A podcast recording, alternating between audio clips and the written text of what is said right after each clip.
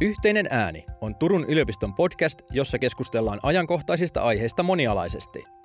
Tämän jakson tuotti Sote Akatemia. Tervetuloa kuuntelemaan podcastia systeemisestä työotteesta moniammatillisessa yhteistyössä.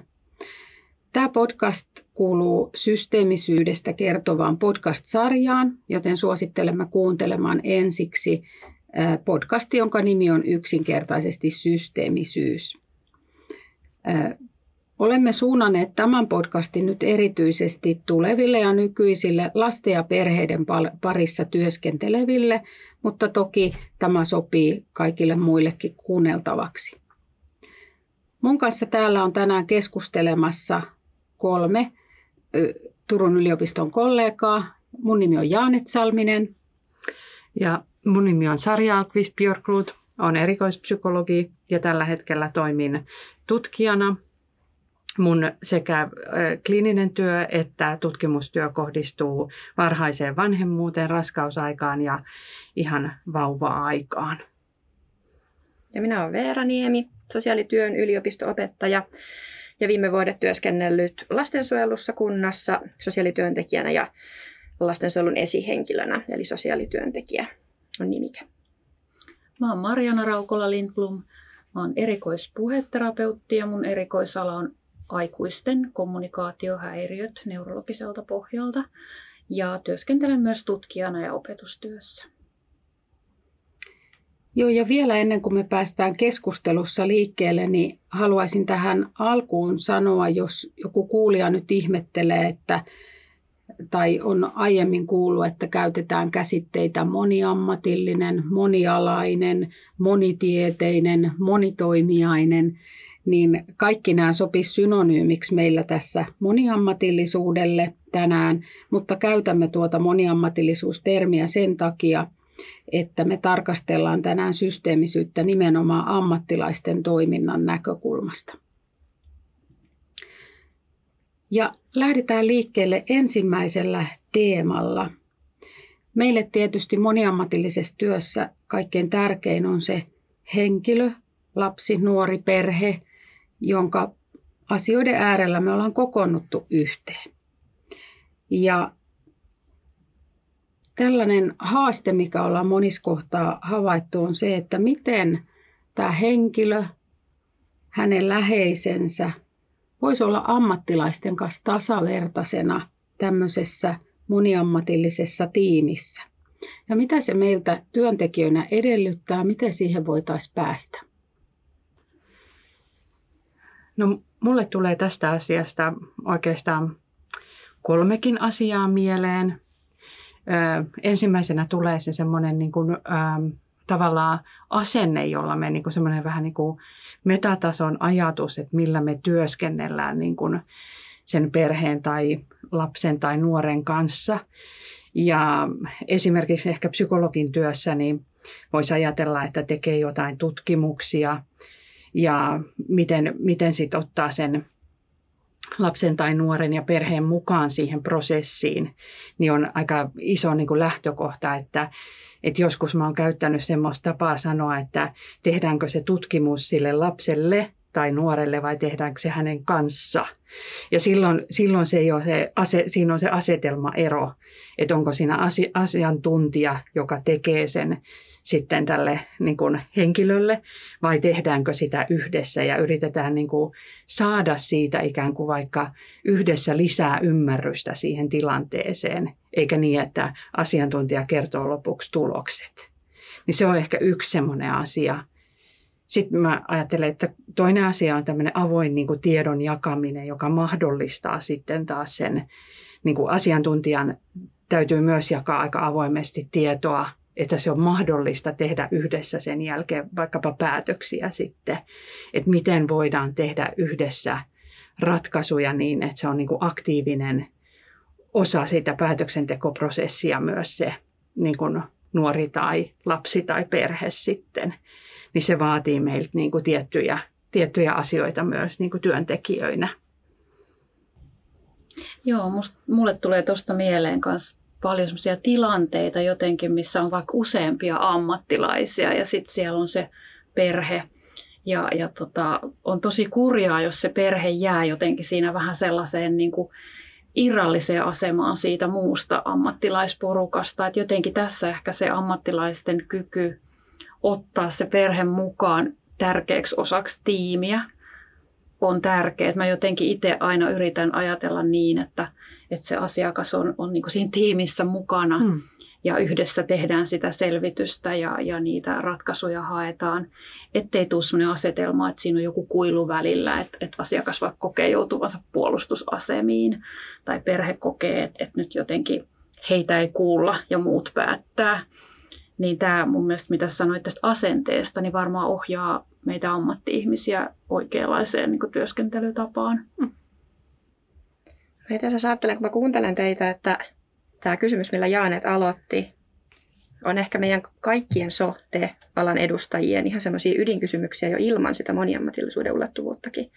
Se, että miten me voidaan ammattilaisina kohdata niitä ihmisiä, joiden kanssa me työskennellään ja antaa aidosti siinä prosessissa, on se sitten tutkimusta tai jotain pitkäjänteisempää muutostavoitteista työskentelyä tai tukea, miten me aidosti päästään, että saadaan siinä alkuvaiheessa ja pitkin matkaa annettu aikaa sille, että me päästään yhdessä luomaan jotain yhteistä ymmärrystä tilanteesta ja päästään tavoittamaan aluksi se, mistä kohdasta asiakas siihen niihin tavoitteisiin tai tilanteen ymmärrykseen lähtee ja aidosti rakentamaan siitä yhdessä. Mutta sitten kun me ollaan moniammatillisessa tilanteessa, niin tämähän tuo vielä oman haasteensa, kun me samaan aikaan rakennetaan sitä yhteistä niiden toisten alojen edustajien kanssa. Ja vielä koitetaan jokainen osaltamme pitää se asiakas siinä mukana ja millaisissakin konteksteissa moniammatillisesti se sitten, minkä ammattiryhmän vastuulle enemmän sitten nouseekaan tai jääkö. Mm. On, onko se sitten tärkeää semmoisessa moniammatillisessa kontekstissa jotenkin päättää, että et, et jollakin on ikään kuin suurempi vastuu siitä, että miten, mit, miten tavallaan sitä keskustelua käydään vai niin kuin ratkaista, tapahtuuko se itsestään vai pitäisikö se päättää. Se on ehkä jotenkin semmoinen mun mielestä aika haastava asia. Niin, mä että tässä on varmaan eroa, että jos on semmoisia niin yhteen hitsautuneita moniammatillisia tiimejä, niin sitten se varmaan niin kuin tapahtuukin aika itsestään se, se tota, asiakkaan tai sen perheen huomioiminen ja ne tavat. Mutta sitten kun on uusia tota, ammatti-ihmisiä toinen toisille, että ei tunne, niin silloin varmaan se olisi aika hyvä se keskustelu käydäkin, että missä niin päätettäisiin, että millä tavalla edetään.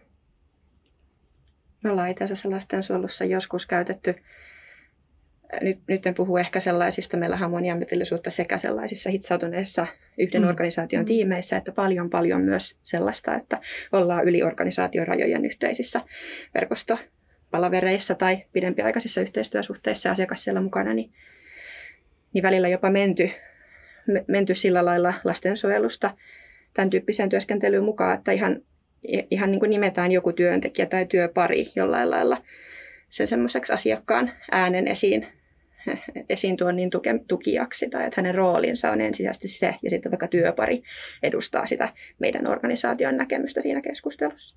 Joo.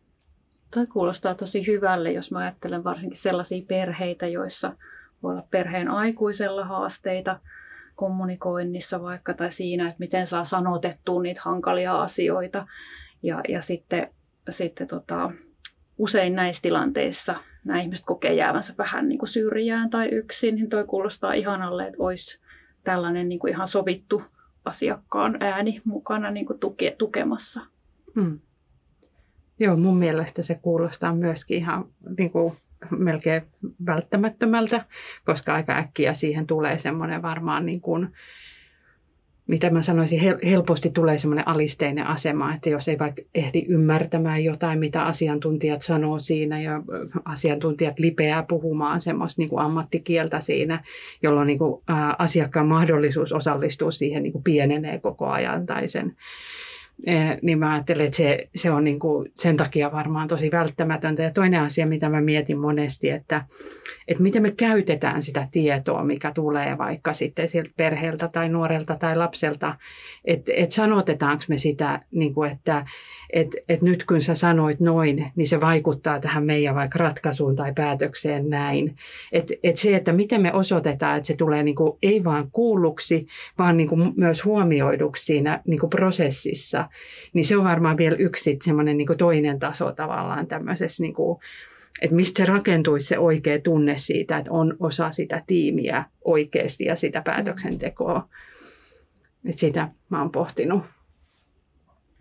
Meitä ajattelen, että rohkaisisin meitä, meitä ihan kaikkien sotealan nykyisiä ja tulevia ammattilaisia niin, niin sellaiseen niin kuin rohkeuteen meidän ihan jokaisen alan edustajina, että tuon tyyppisissä tilanteissa niin uskaltaisi tarttua just näihin moniin, mitä tässä on nyt tullut esiin. Uskaltaisi vaikka olla itse se, joka semmoisessa kohtaa, moniammatillisessa kohtaamisessa, jossa ei ole valmiiksi sovittu ja ei tiedetä, ottaako minkäkinlaista roolia joku, niin uskaltaisi ääneen se vaikka auki puhua siinä alussa. Että, että tota, mm, mä ehdottaisin vaikka semmoista työnjakoa, että tai ottaa näitä asioita esiin ja toisaalta ottaa ihan spontaanisti, jos kuulee sitä ammattislangia tai kuulee, että lapsi tuotti jonkun upean näkökulman, mutta se jotenkin ihan inhimillisesti siinä lähti keskustelussa kuitenkin jäämään, jäämään muun alle, niin uskaltaisi siellä ammattilaisena nostaa, vähän keskeyttää puhetta ja hei, että palataanko tuohon, mä kuulin upean kommentin tuolta tai, tai näin. Joo, toi on tosi tärkeä. Mä ajattelisin, että se on myöskin niin kuin se, just sitä asiakkaan ja henkilön kunnioitusta, että, että niin kuin poimii sieltä, että vaikka se menisi vähän jo se keskustelu ohikin siitä, niin pysäyttää ja palaa, että hei, että nyt mä palaisin vielä tuohon tärkeäseen asiaan, minkä sä nostit esiin, ettei jäisi jalkoihin, koska tätä tapahtuu hirveän vahingossa, että ammattimista ei edes huomaa. Hmm. Niin jotenkin semmoinen niin kuin vuorovaikutuksellinen tarkkuus siinä, että kaikki osaisi jotenkin tarkkailla sitä vuorovaikutusta ja sitten korjata niitä semmoisia kohtia, mitkä ei mene ehkä ihan ideaalisti. Hmm. Yhteinen ääni. Joo, mutta oli todella kiinnostava kuulla teidän keskustelu siitä, että mitä se tarkoittaa, kun asiakas, henkilö, lapsi, perhe, nuori on, on siinä tota, moniammatillisessa tiimissä mukana. Ja, ja se, että mä ajattelen niin, että, että tota, te korostitte ehkä sitä tai tulkitsinko oikein teitä, että, että me asetetaan se hänen kokemus siihen ykköseksi tavallaan, että me katsotaan hänen silmä, silmälasien kautta sitä, sitä tilannetta. Ja, ja sitten te nostitte myös hienosti tuon mitäköhän mä sanon, kieli, sanat, tapa olla vuorovaikutuksessa, miten tärkeä se on sen asiakkaan kokemuksen kannalta. Tosi mielenkiintoista. Siirrytään vähän eteenpäin toiseen teemaan ja, ja puhutaan, että mitä se on sitten työntekijöiden välisen yhteistoiminnan näkökulmasta. Meillä on, kun, kun me tullaan moniammatilliseen tilanteeseen, niin silloinhan me tiedetään jo, että yksi asiantuntija ei ole pystynyt ratkaisemaan tämän lapsen, nuoren tai perheen tilannetta, vaan me tarvitaan useiden ammattilaisten yhteistyötä. Siinä on tietysti iso vaatimus siihen, että ammattilaiset asiantuntijat tietää paljon asioita ja nyt he ratkaisee nämä asiat – mutta me myös tiedetään, että tämmöisestä tietämisen kulttuurista tarvitsisi päästä, päästä pois ja, ja eteenpäin. Mitä, mitä se oikeastaan tarkoittaa, että asiantuntija siirtyy pois tietämisen roolista tällaisessa moniammatillisessa tilanteessa? Miten te näette sen? Sä, Sari, aloitit hyvin siinä alussa puhumalla oikeastaan kahdesta suunnasta. Ja sitten sä nostit esiin siinä kohdassa tämän onko se tiedon välityksen tai tiedon tuottamisen niissä tilanteissa, kuka puhuu ja miten ja kenen ääni. Niin tota, mä oon itse kokenut erityisen tärkeänä jollain lailla sen lisäksi, että tehdään tilaa ja tuotetaan, tuotetaan tilaa sille asiakkaan äänen kuulumiselle, niin se, että me ammattilaisina itse auki puhutaan sekä toisille ammattilaisille, mutta myös asiakkaalle sitä meidän sen hetkistä näkemystä, eikä pidetä sitä itsestään selvänä. Auki puhutaan sitä, jolloin asiakkaalle aidosti tulee mahdollisuus myös korjata ja ilmaista, milloin me on tulkittu ihan aidosti väärin tai me ollaan vaan eri mieltä asioista. Ja lastensuojelussa, kun tehdään paljon myös tahdosta riippumatonta työtä, niin mä ajattelen, että tämä on erityisen tärkeää. Hmm. Hmm. Tuohon Sarin kommenttiin liittyy myös se semmoinen avoimuus, että, että sanotaan hankaliakin asioita ehkä avoimen rehellisesti, että tämmöisiä mä oon nyt miettinyt ja miltä susta kuulostaa tämä, että, että ei niin kuin, pelätä tuottaa semmoista tietoa, mikä jollain tavalla ehkä voisi olla hankalaa sille ihmiselle ottaa vastaan. Että kyllä mä oon kokenut, että se rehellisyys siinä, siinä tota, tiedon kertomisessa ja tuottamisessa on hirveän tärkeää. Joo, mä että toi, mitä Mariana sanoi, niin siitä vielä tulee mulle mieleen se, että jos, joskus jopa se voi olla helpottavaa, että joku sanoo sen Kyllä. ääneen semmoisen tosi vaikean asia, joka, jota ehkä kukaan ei ole aikaisemmin edes uskaltanut sanoa ääneen. Ja sitten mä ajattelen, että sitten taas toi puoli, mitä Veera toit esille, että, että se niin kun, miten me kerrotaan, mihin me ollaan vaikka johtopäätöksiin päädytty, niin sehän on ihan hirveän tärkeä prosessi niin kuin avata, ettei me vaan kerrota jotain lopputulosta, vaan me kerrotaan se niin kuin, tavallaan se koko päättelyprosessi ja just jos siellä on tapahtunut joku iso virhe meidän ikään kuin tulkinnan teossa tai ymmärryksessä, niin missä se sitten korjautuisi, että se voi jäädä virheeksi sinne, että se myös saattaa lisätä niin kuin päätöksenteon tai päätösten niin kuin, parempaa laatua. Ja se on vielä sitten yksi näkökulma tuossa asiassa. Ja pelkästään myös ihan, ihan sen prosessin näkyväksi tekemistä. Että se voi välillä viedä asioita hämmästyttävän paljon eteenpäin. On sitä ihan omin silmin monesti ollut todistamassa, kun perheenjäsenet itse saa olla mukana kuulemassa, kun ammattilaiset keskenäänkin avoimesti pohtii, reflektoi, on epätietoisia, ilmaisee keskenään ristiriitaisiakin näkökulmia ja pääsee siinä jonkunlaiseen yhteisymmärrykseen tai eivät pääse, niin se voi näyttää, näyttää perheenjäsenille yhtä lailla, että nämä asiat on monimuotoisia, moniulotteisia ja heillä on jotakin näkökulmaa, mitä kellään ammattilaisella ja se ei voisikaan olla. Se semmoinen niin kuin ammattilaisena uskallus näyttää epätietoisuutta ja prosessin keskeneräisyyttä. Niin sehän on oikeastaan se moniammatillisen työskentelyn ydintä mun mielestä, että ihmetellään yhdessä ääneen, että ei niinkään, että tuotetaan jotain valmiita näkemyksiä, vaan että pohditaan ja pallotellaan niitä asioita ääneen ja, ja siinä, että se, se itse perhe pääsee olemaan mukana, niin sehän on aivan loistava tilanne, että silloinhan se varmaan niin kuin toimiikin semmoisena tiiminä, että me tässä yhdessä ihmetellään, eikä niin, että meillä on valmiit ratkaisut kaikkeen. Hmm. Mutta onko toisit jotain semmoista, mikä saattaa olla aika hankalaa niin kuin vaikka oman uran alussa, missä on ehkä semmoinen olo, että pitää olla kompetentti asiantuntija ja äh, ikään kuin ei, ole, ei uskalla mennä tuohon positioon kauhean helposti, ed- e, erityisesti silloin, kun siinä läsnä on niin kuin se äh, tavallaan tukea tai hoitoa hakemaan tullut henkilö niin on, on vaikea asettua semmoiseen niin kohtaan, että, aa, että mitäs tämä nyt oikein on, kun haluaisi jotenkin tietää sen asian. Semmoisen viisauden, jonka mä kuulin hyvin varhaisessa vaiheessa oma, oma, omaa työuraa eräältä kokeneelta psykoterapeutilta, joka sanoi, että, että harva meistä haluaa kuulla niin kuin neuvoja siihen, että meidän, miten meidän pitäisi elää tai tehdä omassa elämässämme asioita, että me halutaan tulla ymmärretyksi.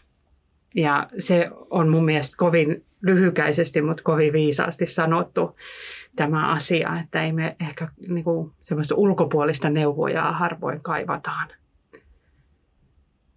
Toi on ihan totta, että on paljon helpompi ottaa se tieto vastaan, jos sen voi vähän niin kuin itse oivaltaa. Että ennemminkin mä että me ehkä tarjotaan sitä mahdollisuutta oivaltaa, että jotenkin sillä tavalla meidän pitäisi tuoda niitä asioita esiin, että se ei olisi sellaista uhkaavaa, ulkoa tulevaa neuvomista tai, tai jotain sellaista, että nyt teidän perheenä pitää toimia niin ja näin ja noin. Että helpostihan ammattilaiset sortuu sellaiseen neuvomiseen, ehkä vähän sellaisella väärällä tavalla siinä mielessä, että se voi olla vaikeuttaa vastaan. Et tässä tulee mieleen esimerkiksi ne perheet, joihin tarvitaan vaikka lapselle kommunikaation apuvälineitä, niin se, miten se asia esitetään sinne perheeseen, niin sillä on valtavan iso merkitys siihen, että miten ne keinot tulee käytetyiksi siellä kotioloissa – ja tässä mä ajattelin, että ammattilaisilla on kyllä aika iso oppimisen paikka, että me ei vaan voida mennä ja sanoa, että näillä nyt, näitä alatte käyttää ja näin tämä ratkee. Nyt teette kuvista struktuurin päivää ja käytätte niitä. Ja sehän on aivan hepreaa monelle perheelle, että mitä ihmettä se tarkoittaa se struktuuri ja mitä ne kuvat ja apua ja onpa pelottavaa. Että semmoinen reaktio sieltä todella helposti syttyy ja, ja aivan niin kuin turhaan, että sen voisi lähteäkin sillä enemmän yhdessä rakentelemaan sen, että miten se sinne arkeen se uusi keino soljuisi.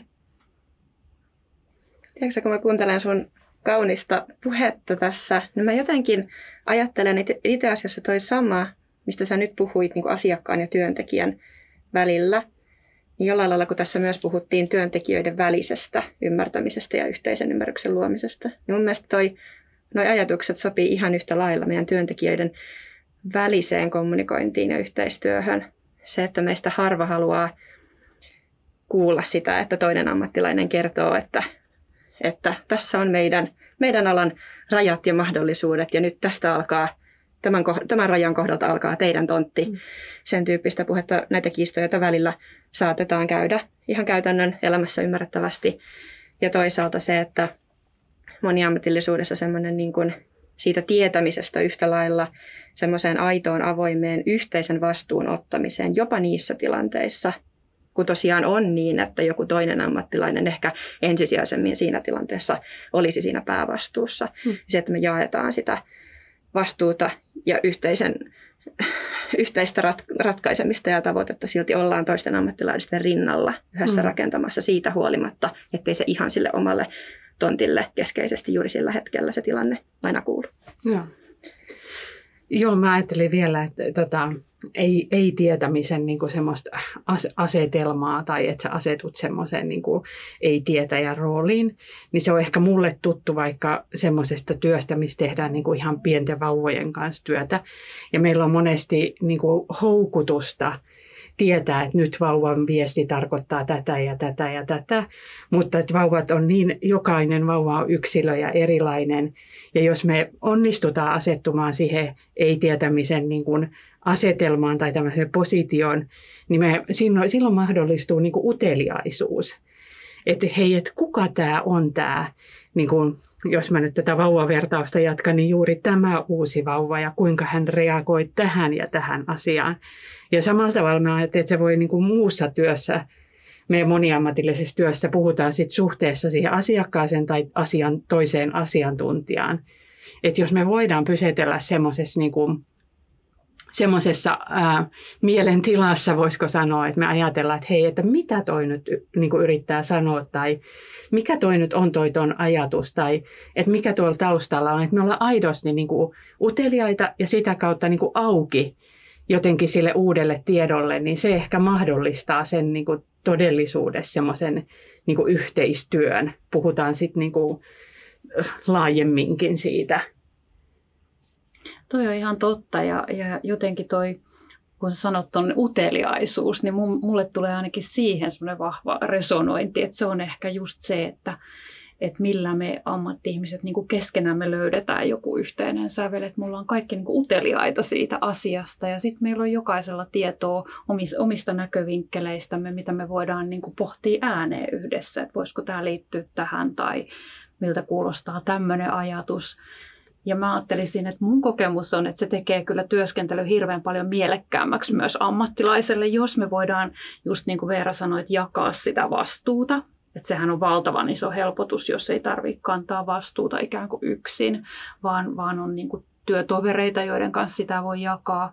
Mutta myös tämä tämmöinen yhteinen uteliaisuus, niin se on aika mielenkiintoinen niin kuin näkökulma.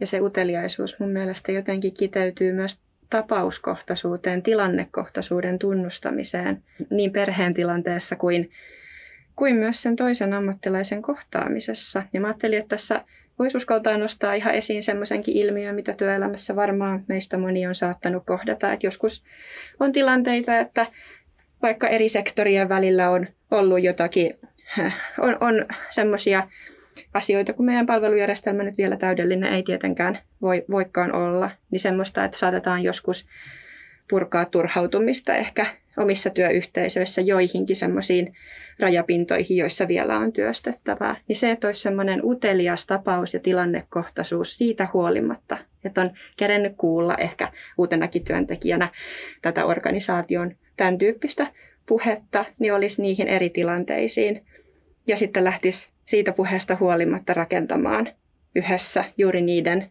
toisten työntekijöiden kanssa ja sen asiakkaan tilanteessa, että mitä tapauskohtaisia ratkaisuja me voitaisiin yhdessä asiakkaan kanssa löytää juuri tässä tilanteessa. Siinä on voimaa mun mielestä.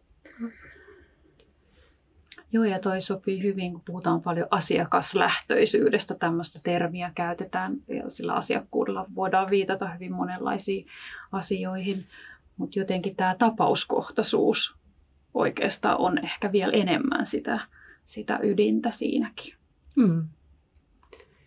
Ja vielä mulle tulee jotenkin tästä, mitä te puhutte nyt molemmat, niin mieleen se, että, että tarvitaanko me semmoinen niin kuin oikea arvostus ja kunnioitus niin kuin toisiin ammattiryhmiin kohtaan, että se niin kuin mahdollistuu tavallaan se uteliaisuus, että me, meillä on niin kuin oikeasti ja aidosti semmoinen ymmärrys, että toisella ammattiryhmällä on tarjottavana jotain semmoista tietoa, ja ymmärrystä ja ehkä keinoja ja niin kuin mitä, mitä mä en ehkä niin kuin just tässä omaa ja että siitä niin kuin yhtälöstä tulee suurempi kuin, niin kuin yhden, yhden ammattiryhmän niin kuin ymmärryksestä ja sitten vielä tietysti integroituna vielä se niin kuin asiakas siihen, niin se, niin kuin, että sitä ei voi saavuttaa kukaan yksin sitä samaa. Niin, ja toi, että et meidän pitäisi tavallaan niin kuin osata olla avoimen uteliaita ja ihmetteleväisiä ja samalla niin kuin kokea olevamme ammatillisesti päteviä, niin se voi olla aika vaikeaa silloin, kun on uran alkuvaiheessa. Ja, ja tota, varmaan tähän niin kuin meidän pitäisi jo ennen kuin ihmiset valmistuu ammatteihin, niin päästä vaikuttamaan jotenkin, että syntyisi sellaista kokemusta, että mitä on eri alojen ylimenevä keskustelu ja ihmettely ja, ja se, että ei tarvitse niin jotenkin esittää pätevää ammatissaan. Että se ei ole se pointti, vaan, vaan pointti on, että yhdessä löydettäisiin ratkaisuja sitten sen perheen kanssa ja heidän avukseen. Mutta varmasti tämä on semmoinen taito, mitä pitää ihan harjoitellakin. Joo, ja mun tekee mieli vielä sanoa tuohon niin kuin sitä, että, että se ei tarkoita sitä, etteikö siinä syntyisi jotain, niin kuin, ja sä sanoitkin, että löydetään yhdessä ratkaisuja, mutta että varmaan jo, niin kuin, että se ei tarvitse tulla niin nopeasti, että se ei tarvitse tulla ennen kuin on ymmärretty se asia, niin se ratkaisu, vaan se riittää, että se niin kuin, tapahtuu siinä prosessissa. Niinpä, joo. Että pystyy niin jotenkin hyväksymään itsekin, että ei tarvitse tuoda jotain valmiita ratkaisuja, koska harvoin niitä pystyy niin tekemäänkään. Yhteinen ääni. Kiitos teille hyvästä ja mielenkiintoisesta keskustelusta tämän ammattilaisten yhteistyön teeman äärellä. Otetaan tähän podcastiin vielä yksi teema, johon usein usein tässä keskustelussa moniammatillisesta yhteistyöstä myöskin törmää. Eli jos, jos asiat eivät toimi, niin monesti käännetään katseet sinne johtamisen suuntaan. Mitä, mitä johtamisen osalta pitäisi tehdä? Oikeastaan kaksikin näkökulmaa. Se, että miten Johtamisen keinoin voidaan tukea sitä moniammatillista työtä ihan konkreettisesti arjessa. Ja toisaalta sit nyt kun me puhutaan lapsista ja nuorista ja perheistä, niin miten sosiaali-, terveys-, kasvatus- ja opetusalojen johtajat tekee yhteistyötä edistääkseen eri tavoin tätä moniammatillista yhteistyötä. Mitä ajattelette näistä teemoista? No, mulle tulee itselle oikeastaan kaksi asiaa mieleen tähän liittyen. Ja ensimmäinen on se, että siinä missä me puhutaan, on tässäkin puhuttu paljon systeemisyydestä ja siitä, miten kaikki vaikuttaa kaikkeen ja miten aina pienet osat vaikuttaa toisiin ja, ja niillä on seurauksia, niin ihan yhtä lailla mä näen sen johtamisen systeemin osana – laajemmin ja pienemmässä mittakaavassa ehkä niissä työtiimeissä. Ja se on äärimmäisen tärkeää, että sosiaali-, terveys-, kasvatuskoulutusaloilla johtaminen ymmärretään näin ja ymmärretään, että sillä miten johdetaan on seurauksia sille koko systeemille. Ja ää, nimenomaan nämä meidän alat, joista nyt puhutaan, niin meillähän on paljon kohtia, joissa pelkkä moniammatillinen työskentely ei riitä, vaan saatetaan tarvita ihan useammankin organisaation tasolta semmoisia isompia linjauksia, jotta päästään ylitse joistain tämän hetken joskus ihan, asia, joskus ihan perheiden kannalta kohtuuttomistakin tilanteista. Ja silloin on tärkeää, että johtaminen, johtajat tunnistavat sen oman roolin. Monesti puhutaan siitä, että johtaminen itse asiassa on palvelutehtävä, näin välillä sanotaan. Että johtajan tehtävä on lopulta yrittää löytää niitä paikkoja, kuulla yhdessä työntekijöiden kanssa, että mitkä on niitä paikkoja, mitä johtaja voi tehdä, jotta, jotta tiimin jäsenet voi itse tehdä työnsä paremmin. Ja sitten tässä moniammatillisuudessa se välillä tarkoittaa sitä, että tarvitaan niitä sekä rinnalle johtajia, esihenkilöitä ratkaisemaan niitä vaikeita paikkoja, tai sitten ihan organisaatiotasolla aktiivisesti etsimään, etsimään ratkaisuja niihin, mitä työntekijät yhdessä asiakkaiden kanssa tuo esiin, mitkä on ongelmakohtia. Näitä mä jotenkin ajattelen näitä kahta ulottuvuutta, johtajuutta systeemisy- systeemisyyden osana ja, ja sitten sitä roolia, palvelutehtävää. Mm on varmaan aika tärkeää, että siellä johtajatasolla niin tiedetään, mitä ne työntekijät tekee. Koska puheterapeuttina usein vähän on törmännyt siihen, että, että tota, siitä puheterapian sisällöistä ja niistä työtehtävistä voi olla aika kapeakin käsitys siellä ihan omassa organisaatiossakin, kun siirrytään siitä tekemisen tasosta pois. Et tässä ehkä niin se semmoinen vuoropuhelu näiden eri tasojen välillä olisi valtavan tärkeää. Mm.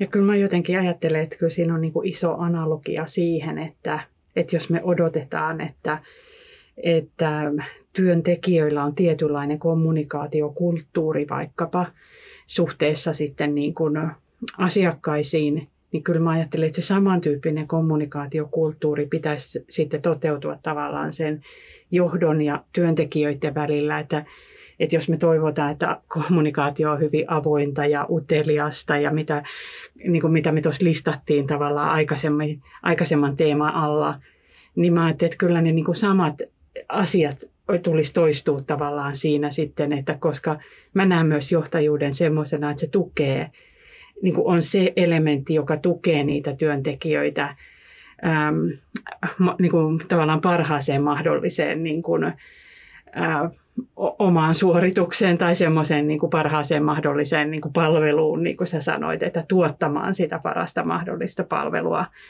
Niin sillä, sillä se on varmaan sitä samaa asiaa, mitä sä kutsuit, niin kuin, että se oli palvelujohtamista tai mitä, mitä sanaa sä käytitkään Veera siitä.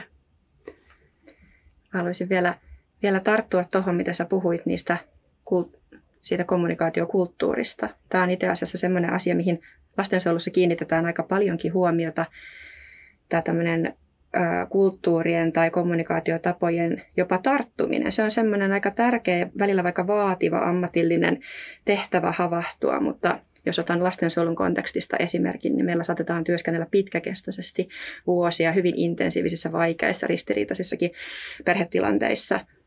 Ja, ja se on ihan semmoinen nähtävissä oleva ilmiö, että on mahdollista, että ajoittain – niin jos, jossain intensiivisessä työskentelyvaiheessa, niin se perheen sisäinen kommunikaatiokulttuuri saattaa meina, meinata valua sinne työyhteisöön.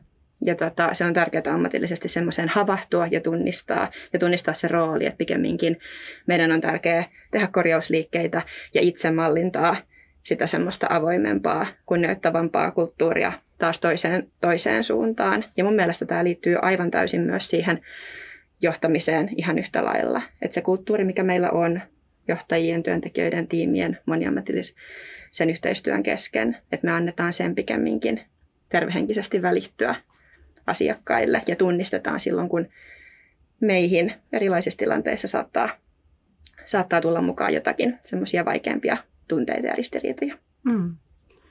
Tuo on ihan mielenkiintoista. Mä en ehkä ole ajatellut sitä. Toki tunnistan tosi hyvin ilmiö, että tavallaan se työntekijä on niin kuin kahden erilaisen niin kuin kulttuuri, kommunikaatiokulttuurin välissä oleva tekijä voi olla. Että niin kuin tavallaan sen asiakas ja sen, että jos me oikeasti tehdään niin kuin työtä systeemisesti ja mennään siihen perhesysteemin mukaan, niin se on oikeastaan välttämätön, niin kuin väistämätöntä, mitä siinä tapahtuu, että me tullaan osaksi sitä kommunikaatiokulttuuria ja sitten on se työyhteisön kulttuuri, kommunikaatiokulttuuri. Se onkin mielenkiintoinen ajatus. Tosi mielenkiintoinen ja jotenkin mä ajattelen, että, että just se, että jos ne on kovin erilaisia ne kommunikaatiokulttuurit näissä, niin se on aikamoinen tehtävä pomppia siellä, siellä että, että miten kuuluu olla vuorovaikutuksessa. Että, että se on niin kuin, aivan, aivan niin kuin jotenkin varmaan käänteen tekevää, niin kuin sä Veera tuossa sitä sanotitkin, että jos, jos se kulttuuri niin kuin läpileikkaa sen vuorovaikutuksen avoimuuden näkökulmasta koko sen ketjun, niin sitten kun ajatellaan systeemisyyttä, niin mitä kaikkea se voikaan sit parhaimmillaan aiheuttaa. Mm tulee vaan mieleen, että valtavaa määrää semmoista omaa niin kuin tietoisuutta ja tiedostamistahan toi niin kuin vaatii tavallaan siltä työntekijältä, että et niin kuin miten, mist, mikä sitä, sitä prosessia sitten tukee, että pystyy havainnoimaan sitä, että mikä tulee mistäkin. Ja mä ajattelen, että tiimillä ja työyhteisön tuolla on erittäin tärkeä rooli siinä, kun sä pohdit sitä, että, että mistä työntekijä saa sen voiman ja ja tietämyksen ja tunnistamisen sillä, niin se, että meillä on, me luodaan aktiivisesti meidän työyhteisöihin rakenteita, joissa on tilaa tunnistaa tämmöisiä ilmiöitä niin asiakastilanteissa tai perheiden kanssa työskentelyn tilanteissa kuin meidän omissa sisäisissä vuorovaikutusprosesseissa. Niin, pakostikin tulee myös mieleen, että asiathan ei aina mene sillä niin kuin parhaalla mahdollisella tavalla, että kyllähän tämä toimii sitten valitettavasti toisinkin päin, että että tota, jos siellä johtamisen tasolla on vaikka sellaista vuorovaikutusongelmaa muiden työntekijöiden kanssa, niin se heijastuu varmasti siihen, että miten se moniammatillinen yhteistyö voi onnistua. Tuleeko teille mieleen, että, että miten tämmöisissä tilanteissa voisi jotenkin löytää sellaisista ongelmallisista ehkä vuorovaikutustavoista ulos? Onko teillä kokemuksia tai näkemystä? Niin mä väistämättä tulee mieleen niin kuin se, että, että kyllähän se, niin kuin se avoin keskustelu on varmaan se, mikä niin kuin, semmoisissa ongelmatilanteissa myöskin pitäisi mahdollistua. Mutta mä ajattelen, että ongelmatilanteissa on myös se, niin kuin, että siellä ehkä sitten aika äkkiä poteroidutaan ja, ja se keskus, niin kuin sen avoimen keskustelun käyminen ei ole niin helppoa, jos on joku akuutti ongelmatilanne et, et se, se varmaan vaatii sitten, niin kuin, saattaa vaatia niin kuin työyhteisön ulkopuolistakin niin kuin apua sen niin kuin keskustelun äh, avoimen ja semmoisen niin kuin ymmärtävän keskustelun niin kuin aikaansaamiseksi eri osapuolien välillä. Et se ehkä niin kuin, tulee tällainen tässä kohdassa mieleen. Mulle tulee itse asiassa semmoinen, semmoinen esimerkki mieleen, että meillä on varmaan monella kokemusta jonkinlaisista organisaatiomuutoksista ja tänä päivänä syntyy kuntayhtymiä ja, ja erilaisia organisaatioyhdistymisiä ja Mä oon esimerkiksi itse ollut seuraamassa semmoista prosessia, jonka luulen, että on, voi olla aika yleinenkin täällä Suomessa eri kohdissa eri puolilla.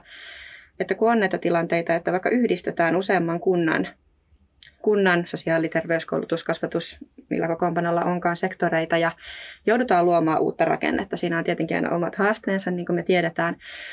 Mutta siellä saattaa syntyä, mä olen ollut itse todistamassa esimerkiksi sellaisia tilanteita, joissa, joissa aiemmin hieman ehkä vastakkaisilla puoleilla ja jonkun johtamisen kuilunkin eri puolilla olleita yhteistyökumppaneita siirtyykin sen organisaation muutoksen tai kuntayhtymän myötä saman johtajan alaisuuteen vaikkei ihan lähijohtaja, niin sieltä sitten, että lopulta kun mennään tarpeeksi pitkälle, niin onkin sillä kertaa sitten jo yksi yhteinen. Ne keskustelut ja ne kokoonpanot, millä näistä vaikeista aiheista puhutaan, niin mä itse, itse näin sen, että, että se sävy tavallaan pikkuhiljaa muuttuu ihan tuommoisen rakenteen myötä, kun, kun ne kaikkein kinkkisimmät ja hankalimmat yhteistyötilanteet olikin lopulta niitä niin kuin saman johtajan alaisuudessa olevia ja silloin se näkökulma saattaa muuttua.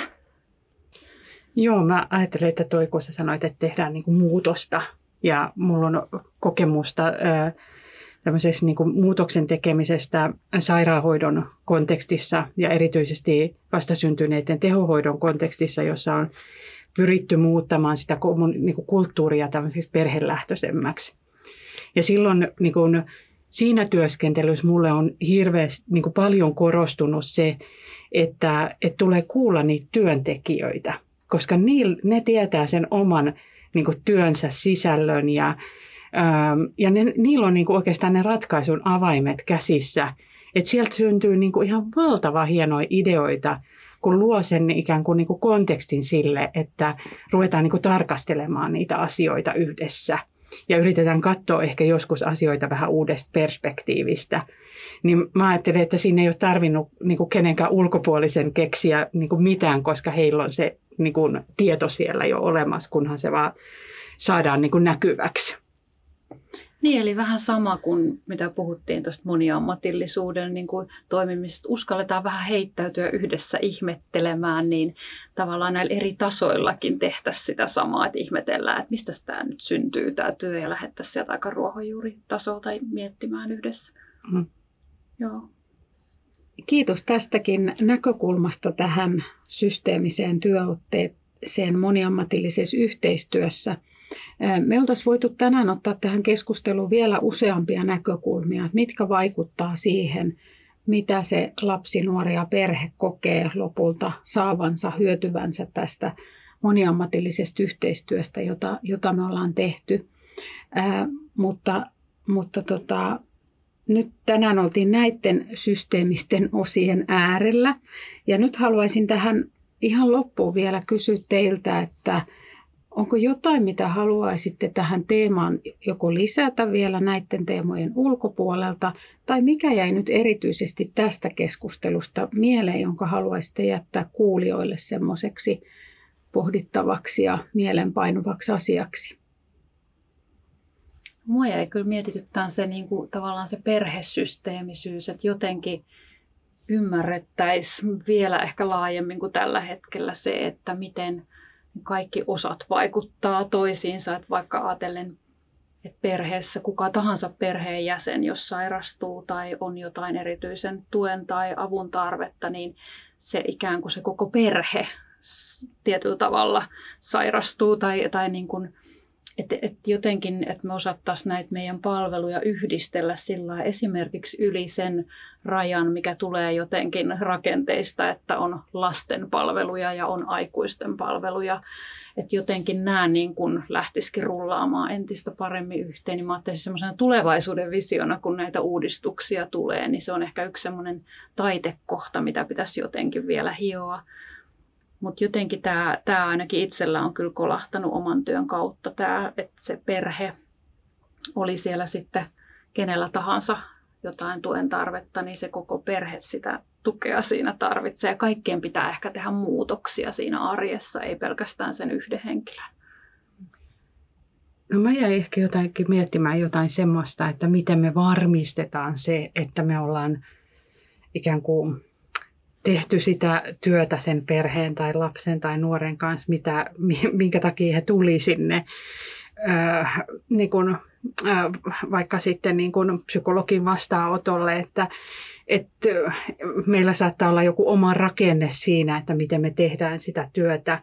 Että vastaisiko se nyt oikeasti sitä, mitä, mitä he tarvitsivat että sen varmistaminen, että miten, miten aina pitäisi sen mielessä jotenkin, että, että hei, että, että oliko tämä nyt sitä, mitä sä toivoit ja että, että tuliko nyt asiat ymmärretyksiä, että sitä, sitä semmoista niin kuin aika, aika nöyrästikin pystyisi tekemään ja pitämään sen mielessä, että aina, aina niin kuin kysyy, ei vaan niin kuin palautetta, se ei ole oikea, oikea sana, vaan semmoista oikeasti niin kuin varmistaisi sen asian, että ollaan tekemässä just sitä, mitä pitääkin tehdä.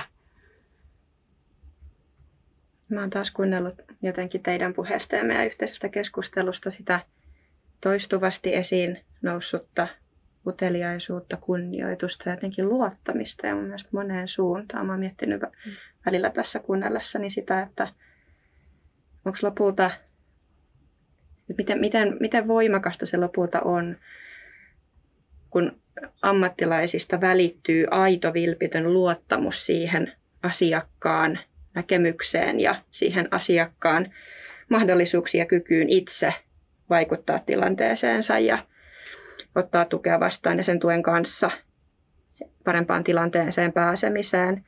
Aito luottamus myös silloin, kun välttämättä itse et luota tai oot haavoittuva. Ja samalla lailla meidän työntekijöiden välillä me on puhuttu epävarmuudesta ja uskaltamisesta olla tietämättä.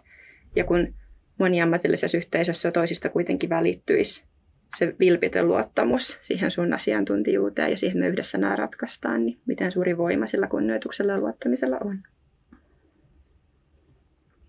Kiitos, että jaoitte ajatuksianne Sari, Veera ja Mariana. Kiitos. Kiitos. Kiitos. Yhteinen ääni.